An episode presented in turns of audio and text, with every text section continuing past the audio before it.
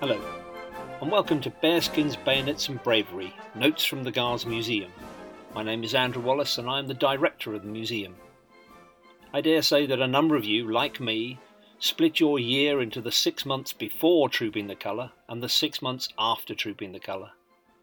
It is for many of us an important highlight of the calendar.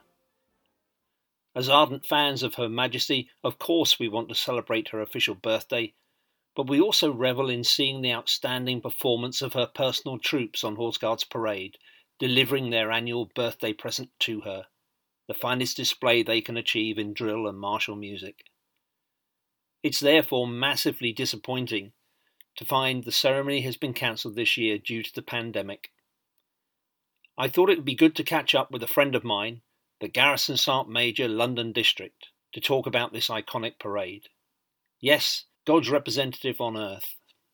The man who leaps tall buildings in a single bound and catches speeding bullets in his teeth and regularly walks on water. He is the man who orchestrates this jaw dropping spectacle. He is the Gandalf of the ceremonial world, and he works his magic each year to pull together this complex and inspirational parade. This conversation was recorded a few days ago over the internet, as a face to face meeting was not possible so please forgive me if the sound quality is occasionally a touch below standard. Ladies and gentlemen, I'm delighted to be able to say that today's guest on the podcast is none other than Warrant Officer First Class Garrison Sergeant Major Andrew Stokes. Garrison Sergeant Major, good morning. Good morning, Andrew. Uh, delighted to be here. Thank you. We might as well launch straight into it. Would you be kind enough to tell the listeners a bit about who you are, which regiment you belong to, how long you've been in post, um, and how many troops you've been involved with, please. Uh, yes, of course. Yeah. So uh, my name is Garrison Sergeant Major Vern Stokes. Vern's my nickname. I'm a Coldstream Guardsman, uh, currently employed as the Garrison Sergeant Major of Headquarters London District. Uh, and that means that I'm based in Horse Guards Building, just off Whitehall. I have an office which looks onto the famous Horse Guards Parade Ground, which is where the Queen's Birthday Parade, also known as Trooping the Colour, takes place each year to celebrate Her Majesty the Queen's official birthday. I work directly to the Major General commanding London District, who is responsible for, amongst other duties, the delivery of all state occasions on behalf of Her Majesty and therefore the nation. I help design, prepare, rehearse, and deliver these state occasions. I'm in my 32nd year of service in the British Army my sixth year in post as a Garrison Sergeant Major in a job which can last up to 10 to 15 years, which is very unusual in the British Army. In fact, since the Queen's reign of almost 69 years, I'm only the sixth Garrison Sergeant Major to have held this post. Uh, she's had 14 Prime Ministers serve her during that period, if that puts any context onto the matter. Uh, before being appointed as a Garrison Sergeant Major, I had a very rewarding career serving with the Coldstream Guards all over the world ending up as the Regimental Sergeant Major of the 1st Battalion. And I've also had the privilege to serve at the Royal Military Academy Sandhurst on three occasions, my first as an instructor and my last as a senior soldier there, the Academy Sergeant Major. Prior to assuming this post, I'd only ever taken part in three birthday parades, and so the learning curve to get the requisite knowledge was initially quite challenging. However, now having had six years continuous of preparing all the soldiers and all the officers for this event, I now feel that I know pretty much every detail of all aspects, but I never ever forget that there is only one real subject matter expert on Horse Guards Parade Ground, and that is in fact Her Majesty the Queen, who has seen far more than anybody else in attendance. As most people will know, the troop, as we have come to know and love it, won't be happening in that form this year. That's pretty rare, isn't it? It is, Andrew. Yeah, it's, it's, it is indeed very rare for the birthday parade to be cancelled. Uh, but I am delighted to inform you that even with the restrictions imposed by COVID-19 pandemic, the celebration will still go ahead this year. It's going to be different though, uh, instead in a format that complies with the government's advice on social distancing during the pandemic. It is very modest in comparison to a normal birthday parade, but nonetheless, it will still test the guardsmen and the musicians while celebrating Her Majesty's official birthday and projecting the United Kingdom's reputation for excellence across the globe. Her Majesty is unable to attend Horse Guards Parade Ground this year, So instead, the Household Division is taking the parade to Her Majesty in Windsor Castle, just like it has done on two other occasions for Queen Victoria in 1889 and in 1895. So 125 years later, the birthday celebrations returned to Windsor Castle. In recent history, the parade has been cancelled only a number of occasions. In 1910, uh, it was cancelled for the nation to mourn King Edward VII, and in 1911, whilst the preparations were ongoing for the coronation of King George V. It was also cancelled for the duration of both World Wars. Uh, Post Second World War, it was cancelled for poor weather in 1948. The 2nd Battalion Scots Guards were due to troop their colour uh, on that parade, and Regimental Sergeant Major Fraser was incredibly disappointed to have missed his chance to draw his sword on parade although he was delighted when the troop block was rearranged the following year uh, in 1949. So he was still the regimental sergeant major, and therefore he had his chance. It was also cancelled in 1955 uh, for a rail strike. So you can see, Andrew, it is in extreme circumstances only that the parade is cancelled. And therefore, this year, you won't see the troop in the colour as you know it. But if you tune, tune into BBC Live uh, on Saturday the 13th or afterwards on the iPlayer, you will see a celebration in Windsor of the official birthday of Her Majesty the Queen, and that's going to be called the Turnout of the Windsor Castle Guard. Well, I think it's fantastic that rather like Amazon, the uh, household division do home deliveries. That's uh, that's good to know. How do you design ceremonial that looks uh, dignified and impressive, yet still meets the uh, the current COVID guidelines? That's a, that's a really good question, uh, and it's a it's a huge challenge because um, scale helps to create effect. And of course, with government guidelines, this is hard to achieve. So we, we have used a combination of pragmatism, relevance, and precedence to compromise and accepted that it just isn't possible to conduct state ceremonial events on the scale that we are used to. But we can still deliver them to the highest standard and they can also be an accurate representation of what we would normally conduct what would be the biggest challenges for the uh, the soldiers and the musicians um, with, with the, these changes? Well, with, with fewer people on parade uh, and more space between each soldier, then each individual is likely to be exposed and scrutinised more. Uh, there is no hiding place. Uh, well, there never is, and only the highest standard is acceptable. Uh, but more space in between individuals means that there is also no room for errors, and so the soldier has to really concentrate on their own personal drill their reaction to orders, their dressing, their social distancing, far more than they would normally. Uh, this is a particular challenge for some as it means 100% concentration for a considerable amount of time. The event that you des- designed, is it a Royal Salute, an extension to changing the guard, a Guard of Honour, or something completely new? Um, it's a hybrid, actually. Uh, so it's created on a whiteboard, trying to piece together and understand the implication of including certain serials, and thus returning to the drawing board on many occasions. The parade has utility. In essence, it is a turnout of the Windsor Castle Guard, soldiers that are already on duty protecting the sovereign, with some additional serials that you would normally see during the Queen's birthday parade on Horse Guards Parade. For example, the mass bands from across the Foot Guards will still conduct their troop in slow and in quick time, which means that La Huguenot, an annual tune and favoured by the Queen, will still be played. The band gets the opportunity to play in quick time also, and this year's tune, carefully selected as it represents a birthday gift to Her Majesty from the bands, is called Triple Crown, in which the band will also conduct a spin wheel, a difficult manoeuvre to master. Uh, the Guard also has the opportunity to troop their colour, a tradition with strong links to regimental identity and synonymous with battlefield activity in a bygone era. So, what new drill movements have you created, and what will be the purpose of those, and what relevance do the names and terms have? Um, well, we have adopted a number of, of drill movements to comply with social distancing. The viewer will note that the band will still conduct a spin wheel, but it is likely to look less chaotic than usual because of the need to distance. The chaos is a piece of its magic. Musicians facing all manners of directions to come together at the last moment in a completely different direction, but yet still in a band order that supports the brass instruments at the front of the band.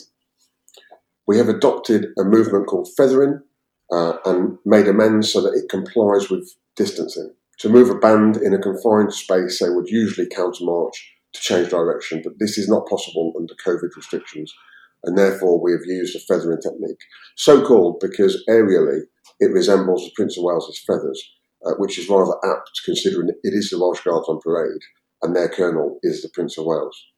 Using the adopted method uh, allows the band to turn 180 degrees and maintain individual distances. Um, in addition, the, the colour being trooped through the ranks has become synonymous with the Queen's birthday parade, and so during this celebration, it was very important to try and include this. We have been able to do so by adapting a normal procedure and increasing space between the ranks. Unfortunately, we were not able to invent a solution for the colour to be handed over by the regimental sergeant major to the ensign without breaking the social distancing rules. However, the sergeant major will still draw his sword on parade and accompany the escort party as the colour is trooped, symbolic of him drawing his arms to protect the colour. Will these changes be adopted elsewhere in the army? I, I think it's likely, Andrew, um, as abnormality slowly drifts back to normality, that some of these measures will be adopted elsewhere. Perhaps maybe at Sandhurst during the Sovereign's Parade, where much of the Queen's birthday parade is emulated. And of course, we will draw lessons learned after the event to design future state ceremonial events that we are uh, tasked to deliver. Uh, will other nations be looking to emulate what the Household Division is pioneering here? I, I think so. Uh, the Queen's birthday parade always attracts a lot of overseas interest. And given the lack of ceremonial events and celebrations during the pandemic, other nations will be looking towards Britain to see how we mark such a special national occasion. Now, as the nation is pretty much starved of ceremonial at the moment, does this event hint at a, uh, an imminent return to ceremonial? How different will that look, and what might be the drawbacks? Uh, not necessarily. From our perspective, we would be delighted if we could return to business as usual but are ever mindful that the country and wider are still locked into battle with the pandemic, and compliance with tackling those control measures will always be prioritised first. The very nature of ceremonial activity and the emotions that it stirs means that it, it will always draw a crowd, and that is the biggest hurdle to tackle. So, whilst we will demonstrate that we can deliver world class ceremonial activity on Saturday, the 13th of June, there is always the safety of members of the public to consider first. Well, that's understandable. As we are recording this, and I'm looking out of my office window onto Birdcage Walk, even though it's far too early, there are still tourists hanging on the railings, looking at an empty parade ground. It's uh, it's quite sad, really. Yeah, absolutely. How does uh, delivering this event illustrate the adaptability of the army? Well, many of the soldiers and musicians on parade uh, were just a few weeks ago on the front line in the government's response to the pandemic. The Welsh Guards, for example, have been incredibly busy running mobile testing centres across London. The musicians were either on standby to support other requests from the civil authorities or providing clerical support to the military headquarters in London, supporting the response. This is revolutionary and historic. What does it mean to you to know that it's your name and your actions that will be remembered? The Army teaches individuals many skills, but I think one of the most important is teamwork. And this celebration is a marvellous display of that a collaboration of ideas and new thinking to celebrate the leadership of the sovereign on her official birthday. History, I'm sure, will dictate that it is Her Majesty the Queen that will be remembered for her strength and guidance during these difficult times. The Household Division are just delighted to be able to facilitate this. One thing is for sure, though, it will be a very proud moment for all soldiers on parade. Garrison, have you got any interesting facts about the troop going back oh, over the years? Yeah, well, let's have a think. That I mean, there's there's quite a lot actually, uh, but I'll try and uh, pick out a few. Um, I mentioned before that Her Majesty the Queen is a subject matter expert on parade. Well, that's very well founded, as this year will be the 68th time that the Queen has taken the salute from her household troops. The parade was held on Thursdays, actually, between the years of uh, 1938 and 1958. But after increasing pressure on London traffic with road closures and disruption, since 1959 it has been held on a Saturday, usually the second Saturday in June. But before then, it was held on random days. Um, after the First World War in 1919, the Prime Minister Lloyd George promised the returning combatants that he would create a nation fit for heroes. And so the largest troop ever witnessed took place. Horse Guards Parade Ground still had temporary structures built there as administration buildings and overspill from the old War Office and Horse Guards building. And so the parade took place in Hyde Park. The guards' tunics were still in storage. Bearskin caps were sealed in metal containers to prevent moth damage. And so it was held in khaki battle dress, the same uniform that was fought in the year before. Uh, there's, a f- there's a few more um, that I can think of. Uh, the Duke of Edinburgh, when riding on parade for the first time after the accession of the Queen in 1952, was riding a particularly obstinate charger and reportedly bent his, his field marshal's baton whilst attempting to get the horse to focus. um, still thinking that the parade has marked national silences on several occasions. In 1972, two weeks after the death of the abdicated King Edward VIII, the parade marked a poignant silence, which began and ended with an eerie drum roll, followed by a piper's lament. And then in 1982, the nation was at war with Argentina in the Falkland Islands, and the sacrifice was again acknowledged by the parade, beginning with the silence. The Blues and Royals, Scots Guards, and Welsh Guards were all deployed. In fact, the Welsh Guards had been on board the Royal Fleet Auxiliary ship Sir Galahad just a few days earlier when it was attacked by the Argentine Air Force and 48 service personnel had been killed, 32 of them Welsh Guards. The most recent silence, though, um, held on the birthday parade was in 2017, and that was to remember the awful loss of life in the Grenfell Tower disaster in London, when 72 residents perished in the fire just three days before the parade. I happen to know that um, there is a certain museum who was approached to dig the Duke, Duke of Edinburgh out of uh, the mire by loaning the uh, the palace uh, field marshal's baton while his one went into workshops at Garrard's to be uh, to be repaired. Ah, so it is true then. oh yeah.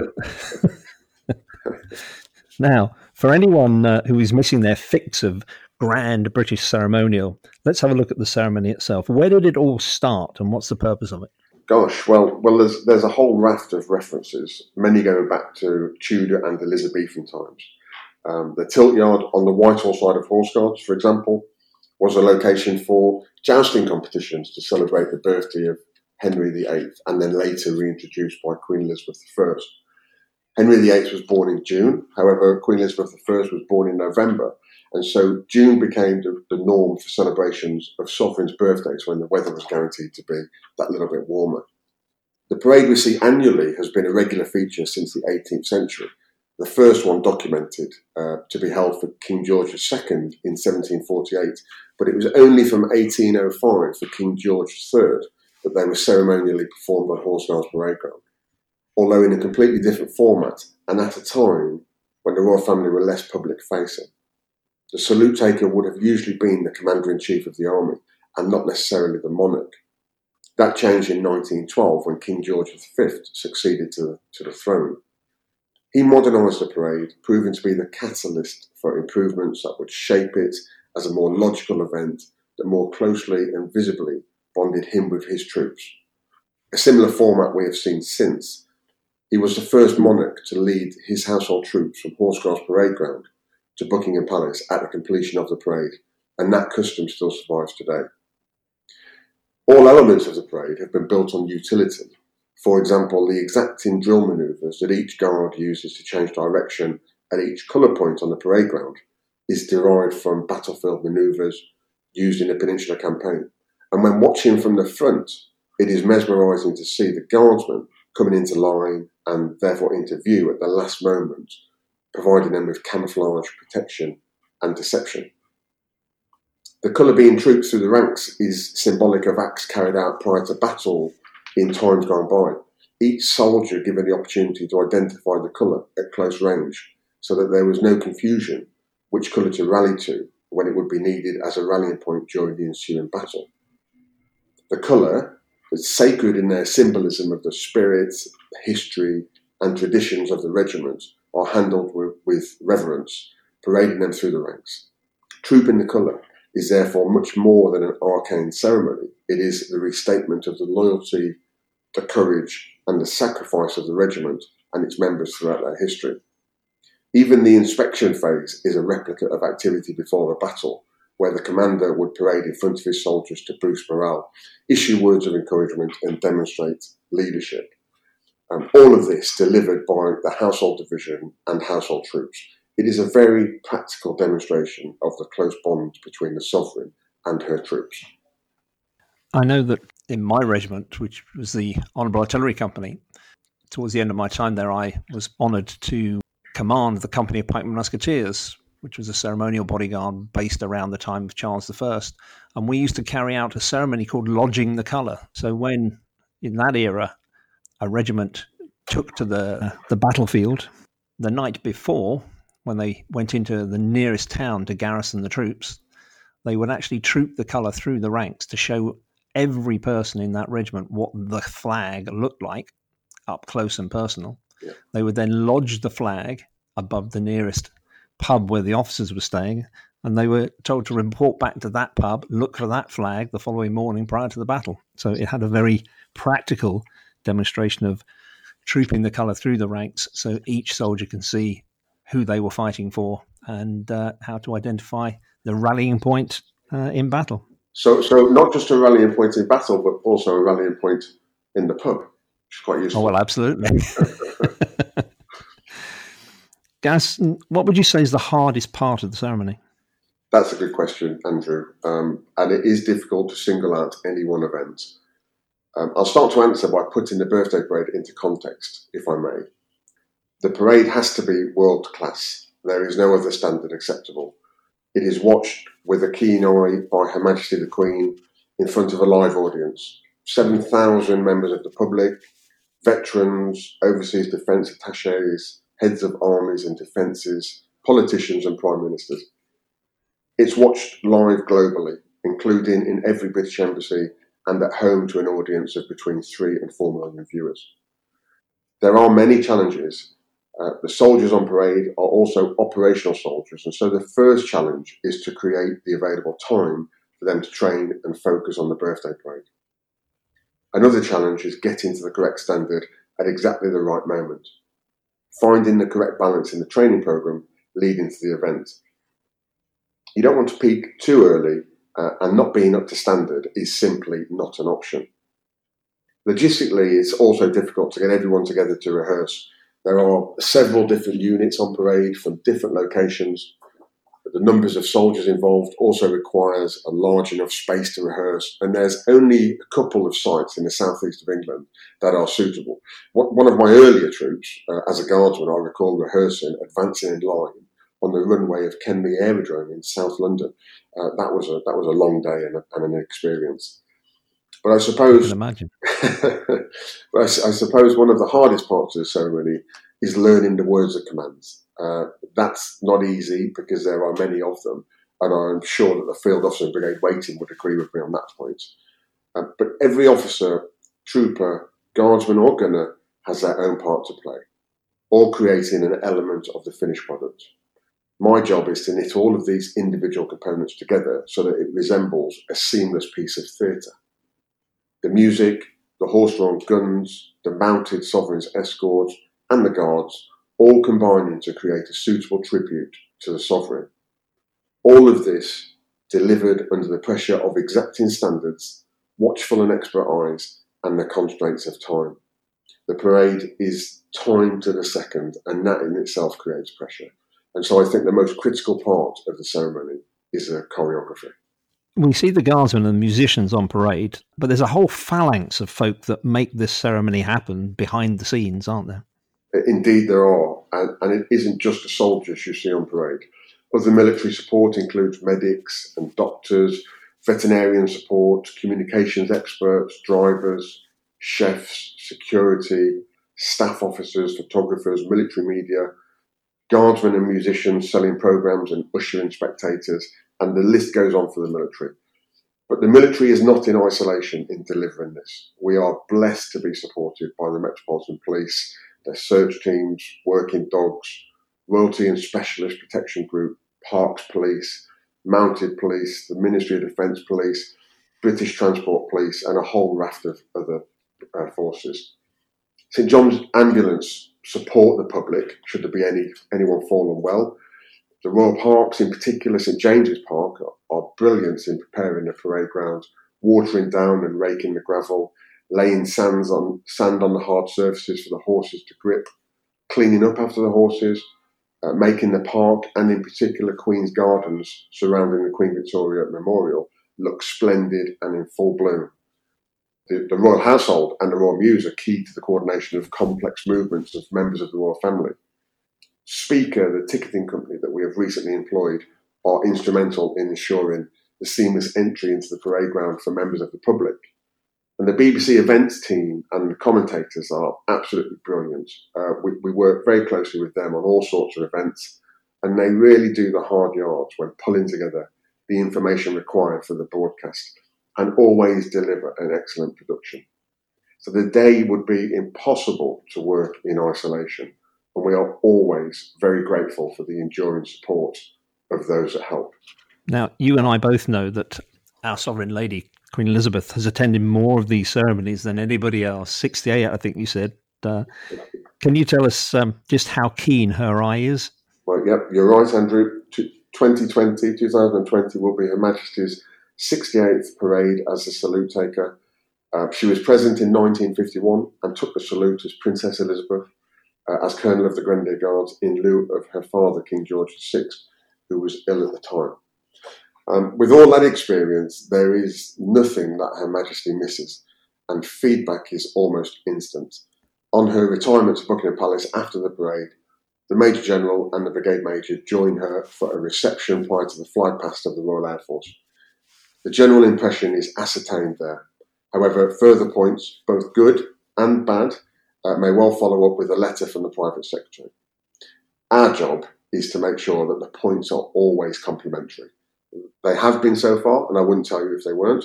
Uh, but I am in no, but I am in no doubt that advice, if needed, uh, would certainly be forthcoming.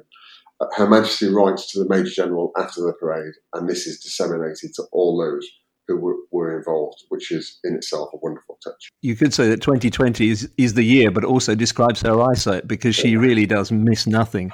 And uh, I'm always interested to see her leaning forward in the carriage as uh, she goes along the line with almost hawk like eyesight, examining everything. It's, it's great to see. You're absolutely right, Andrew. Now, those who watch on television won't know this, but there's a, a, particularly earnest round of applause given to the gallant band of colour points, who are the last to vacate Horse Guards. Can you tell us a bit about the purpose of these men and how they're selected? Uh, yes, I can. Yeah, so a, a colour point is is manned by a senior sergeant, usually selected for his experience and stoicism, who carries a company colour onto the parade ground. They are the first to depart Wellington Barracks and they report to me, the Garrison Sergeant Major, at 1000 hours under the arch of Horse Guards. Uh, that's just when members of the public are taking their seats, and then I place them out onto their positions, and they're going to be routed to their spots for over the next two and a half hours. They are key to the parade. They provide reference points for the markers of the guards to aim for at wheeling points. Uh, when in use at specific time, they will raise their colour to assist markers to aim for them. Uh, they also provided useful reference points for the captains of the guards to know when to give salutes to the sovereign, and because they then can't look behind, when to order their eyes front. They are on parade the longest and have a difficult job remaining alert for that amount of time. But the real skill, and they will all tell you this, of course, is the ability to march off parade at the end without having locked up their muscles and joints. They always get a rousing appreciation from the public, who often recognise that they have been on parade, standing still for the longest amount of time.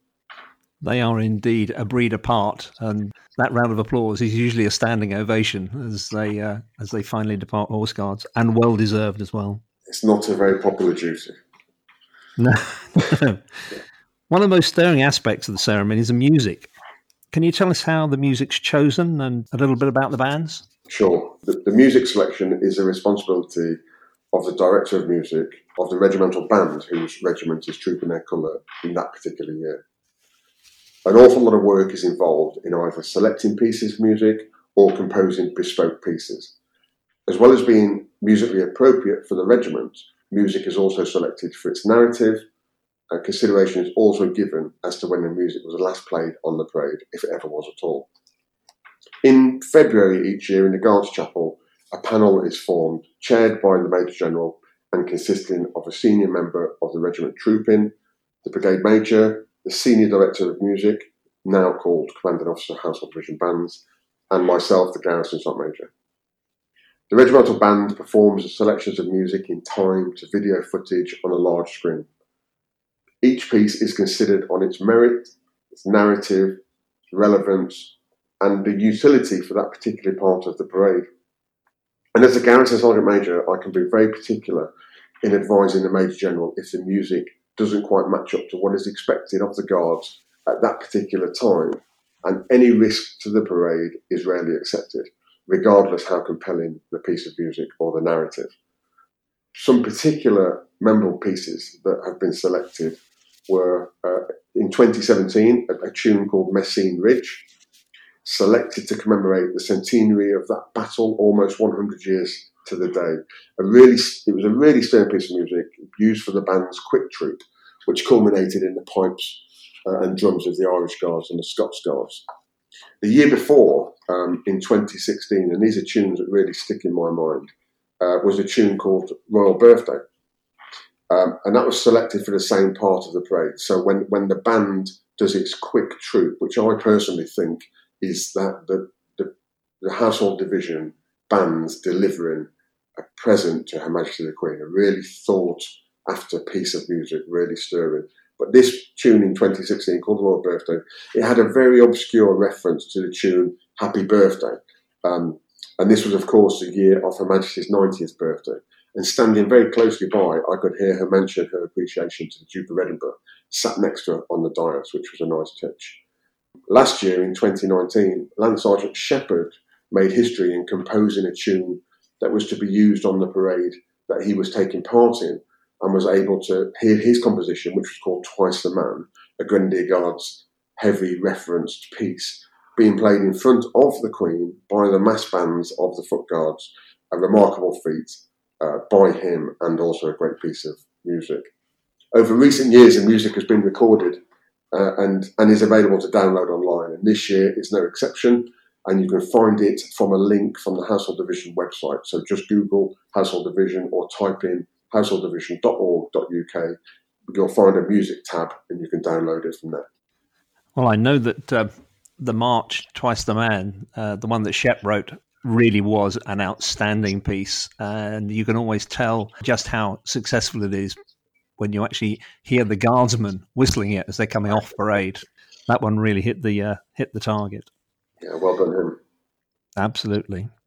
We usually have musicians on parade, but we also have the mass corps of drums, and occasionally we have mass, mass pipes and drums. Other than the obvious fact that they play different instruments, can you explain to the listeners uh, the difference between musicians and drummers and pipers? Our bands are world class, professionally trained musicians. After a very initial training period, learning the very basics of soldiering, um, after which they are developed into excellent musicians by a team of dedicated academics and military instructors at the Army's Home of Music in Kneller Hall in London. All musicians join the Army with a previous musical background or qualification. The of drums and the pipes and drums, however, that you see on parade are different in that they are, first and foremost, infantry soldiers. Belonging to their parent battalions, they provide a specialist role within the battalion usually the machine gun platoon or the assault pioneer platoon.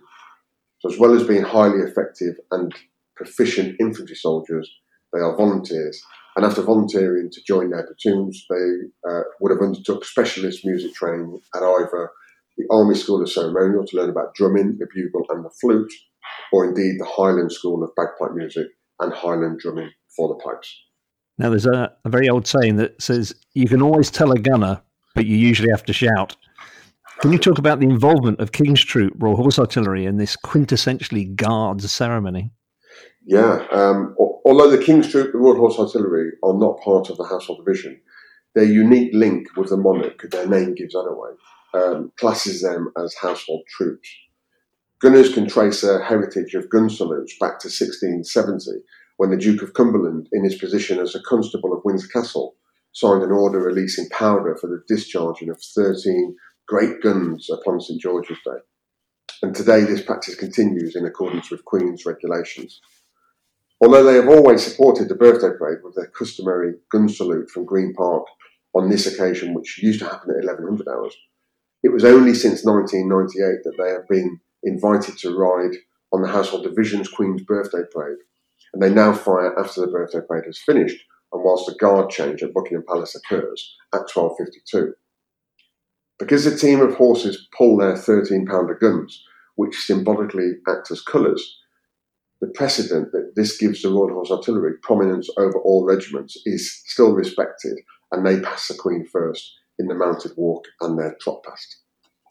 Other than terrifying the 1,500 troops on parade by your very presence, can you talk to us uh, about your role on the day itself? Uh, yeah. So the, uh, the day itself is, is a really early start. Horse Guards Parade Ground needs a lot of work. The Royal Parks will be busy watering down and raking the gravel so that it resembles a billiard table by the time the gates open to the public. There are marker stones that need to be uncovered, briefings and rehearsals to be done with stretcher bearers, program sellers, tea party that moves the, the Queen's dais, the security detail, and a whole lengthy checklist of inspections to complete.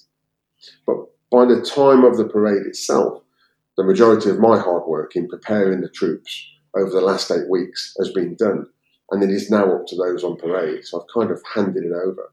Uh, I am in attendance not far from Her Majesty the Queen, where I monitor the event, uh, and I am prepared to react to any unforeseen events if necessary. But one of my key concerns is to monitor the timings during the parade. Um, I give some key signals to some of those in command positions on the parade ground. For example, for the band to cut out to allow the change from slow to quick time as this movement happens behind the band. And without turning about, they would not be able to see uh, when this should happen. And there are a whole raft of other key signals that I give, but without wishing to give too much away about the mystique of the parade, I think I, I might just stop there. at the end of the parade, there's also a sequence departure that allows members of the royal family to travel a longer route to Buckingham Palace to arrive and then be on the balcony to greet Her Majesty as she enters the palace. Uh, this also allows the King's troops to depart and get to their firing location in time, and also to check with the police that the route is clear to proceed. And so I have to reposition at the very end of the parade to coordinate that. Once all that all is clear there, I can then signal the Field Officer and Brigade waiting, and then the foot guards can then depart with Her Majesty at the head of the column and return to Buckingham Palace. But after the parade, um, after the parade, I remain at Buckingham Palace. So once the guard change is complete, the gun salute, the fly past, the band is dispersed, the guard is taken up its duty, the King's Troop have returned to barracks, and members of the public have dispersed. I remain out until until all that has happened, so that I'm the last man back into Wellington Barracks, where I report to the duty marshal uh, in Wellington Barracks that they're all troops are back on uh, back in barracks and accounted for. Now it's uh, a bit of an old chestnut, but can you explain why excellence in drill is still important in this technological age? Yeah, it's a tricky question. Uh, I've got 32 years of experience in the army, uh, and in which time I have been on operations all over the world and often in hostile environments. There are so many skills that are interchangeable between drill ceremonial activity, and operations. Drill provides a framework for confidence and teamwork. It's underpinned by discipline and self discipline, key skills to have in an effective fighting force which is lawful and accountable. The attention to detail it takes to prepare your kit, equipment, your horse if you're a trooper, or gun if you're a gunner for a state occasion is transferable to the kit checks and preparations you would carry out before a patrol, ensuring your team is briefed fully, actions on unforeseen events discussed and well rehearsed, all kit inspected, routes planned. It's all the same principles. On parade, it's very similar. Well trained, a thorough understanding of the plan, the timings, what comes next, what to do if things go wrong. Discipline and confidence gives you this assurance, always working as a team. Some might say that the custom of, of doing things properly could be misinterpreted to lead to rigidity in approach and lack of initiative. The household division way is to use its primary qualities to underpin adaptability, imagination, and an adventurous spirit. attributes taught and learnt on the battlefield are very much in demand on the drill square and vice versa. I remember talking to uh, a lad who was in the second battalion Scots Guards who actually fought his way up Mount Tumbledown. And I said to him, What on earth drove you on to fight uphill into a hail of machine gun fire in the rain, in the dark? And he basically said he was more terrified of Danny White, the drill sergeant, coming up behind the mount, behind him up the mountain than he was of the Argentinians. So it was safer to go forward than, than not. Sadly, Danny White lost his life in that fight. Um, a great loss. He was uh, he was a great man, and I, I remember doing an attachment with the Second Battalion Scots Guards, and he always had his party piece of singing "The Dark Isle." Uh, wonderful baritone voice he had. Great man. How do you start planning uh, a parade like this, and when do you get involved? Uh, well, I, I get involved as early as possible. Uh, the brigade major and I will brief the officers and the warrant officers as early as January on what is expected and suggestions on how to prepare their units to be ready for collective training, which we'll bring together in May. Uh, there's a huge amount of detail to be worked through between January and May for, for the units that are involved. We always brief from the perspective that no one has done a trooping of the colour before where whereas some some might have done so, it would be relatively unusual for them to be in the same position of responsibility previously. Soldiers and officers promote, they get posted away, new soldiers join, and new units rotate in and out of London District, and so might not have taken part in many years. The units will go away and do their own estimates, and by March, April, we are already talking about music selection, media inserts, uh, and the training program. Officers are reading into their words of command that they must remember, and sergeant majors and corporal majors uh, are conducting specific training. In May, I will bring all of the elements of the parade uh, and piece them together. And by the last weekend in May, the birthday parade is ready to be tested in front of the keen eye of the Major General and members of the public. Now, the guy in charge on the day is called the Field Officer in Brigade Waiting. How many words of command does he have to remember? yeah. yeah, a lot. Um, there's a huge amount of pressure on the field officer in brigade waiting. He is usually the commanding officer of the battalion trooping. Um, he's got a lot to think about. As well as being in command, he has a distraction of controlling his horse, uh, which will be asked to do things that horses don't like doing. So, staying alone and away from the herd, walking backwards, having its rider shout loudly, um, the Field Officer Brigade Waiting is also trying to recall over 140 words of command in the correct sequence and often facing away from his troops. So he doesn't even have the reassurance of seeing if they've followed him correctly. Um, but by the day of the parade, they are always consummate professionals and often the coolest person on parade. It's a tour de force when you think about it as you say, not even being able to actually look at the troops you're directing and have to remember that sequence of, of uh, commands. It's quite outstanding. Absolutely.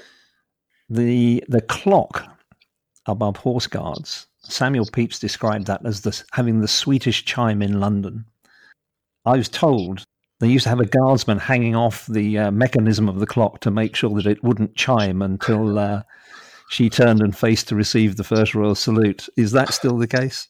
Well, I, would heard that that as well, but uh, but it's a myth. I'm pleased to say um, the Horse Guards clock uh, was until the clock tower in Westminster was built in 1859 and the bell of Big Ben installed. Uh, Horse Guards clock was the timepiece of London, uh, and while Big Ben is being restored, it, it still is. It maintains that today. Uh, so we, we rely purely on time, speed, and distance to ensure that the brigade major leads Her Majesty to the dais as the clock strikes exactly 1100 hours. It's a work of art. It makes it even more impressive knowing that. Now, security on the day is very tight.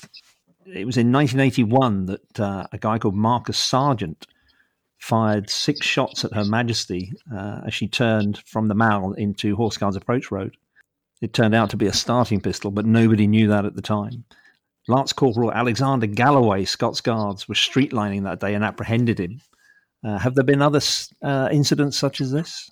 Uh, well, it was well documented uh, that in 1981, the, the, core role of the Household Division was profoundly tested.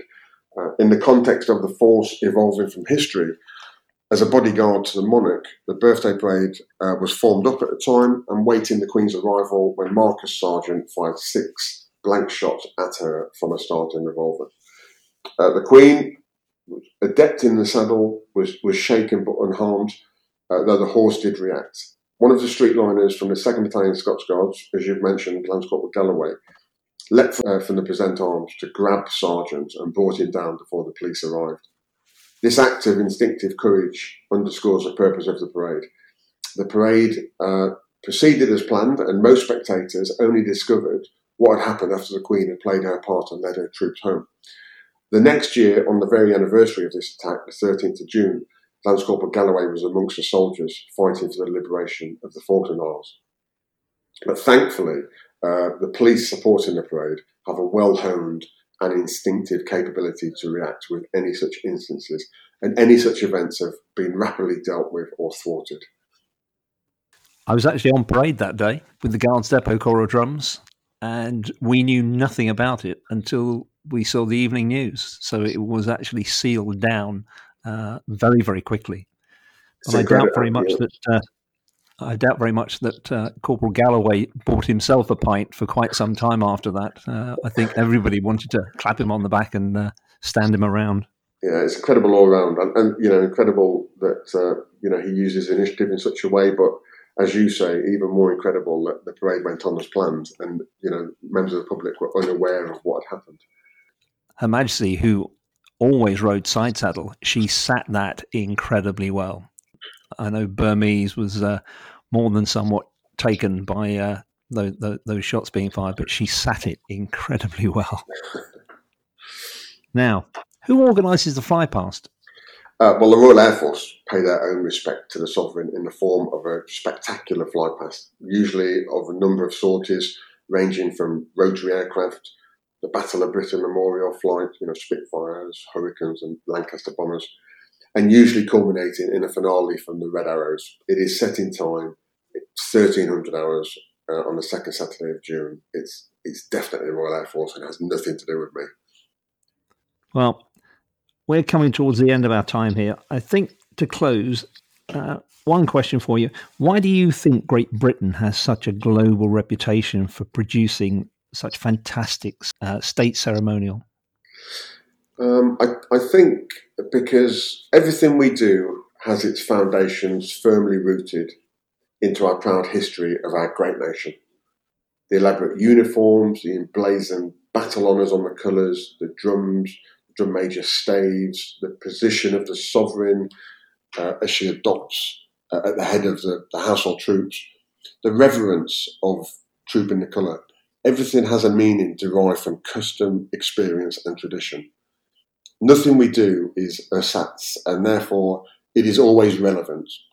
Added to the fact that the army is a volunteer force, no one is just doing their duty. It's a vocation and a way of life, it's not just a job. And when on parade, they are representing the rest of the armed forces in guarding and honouring the head of state.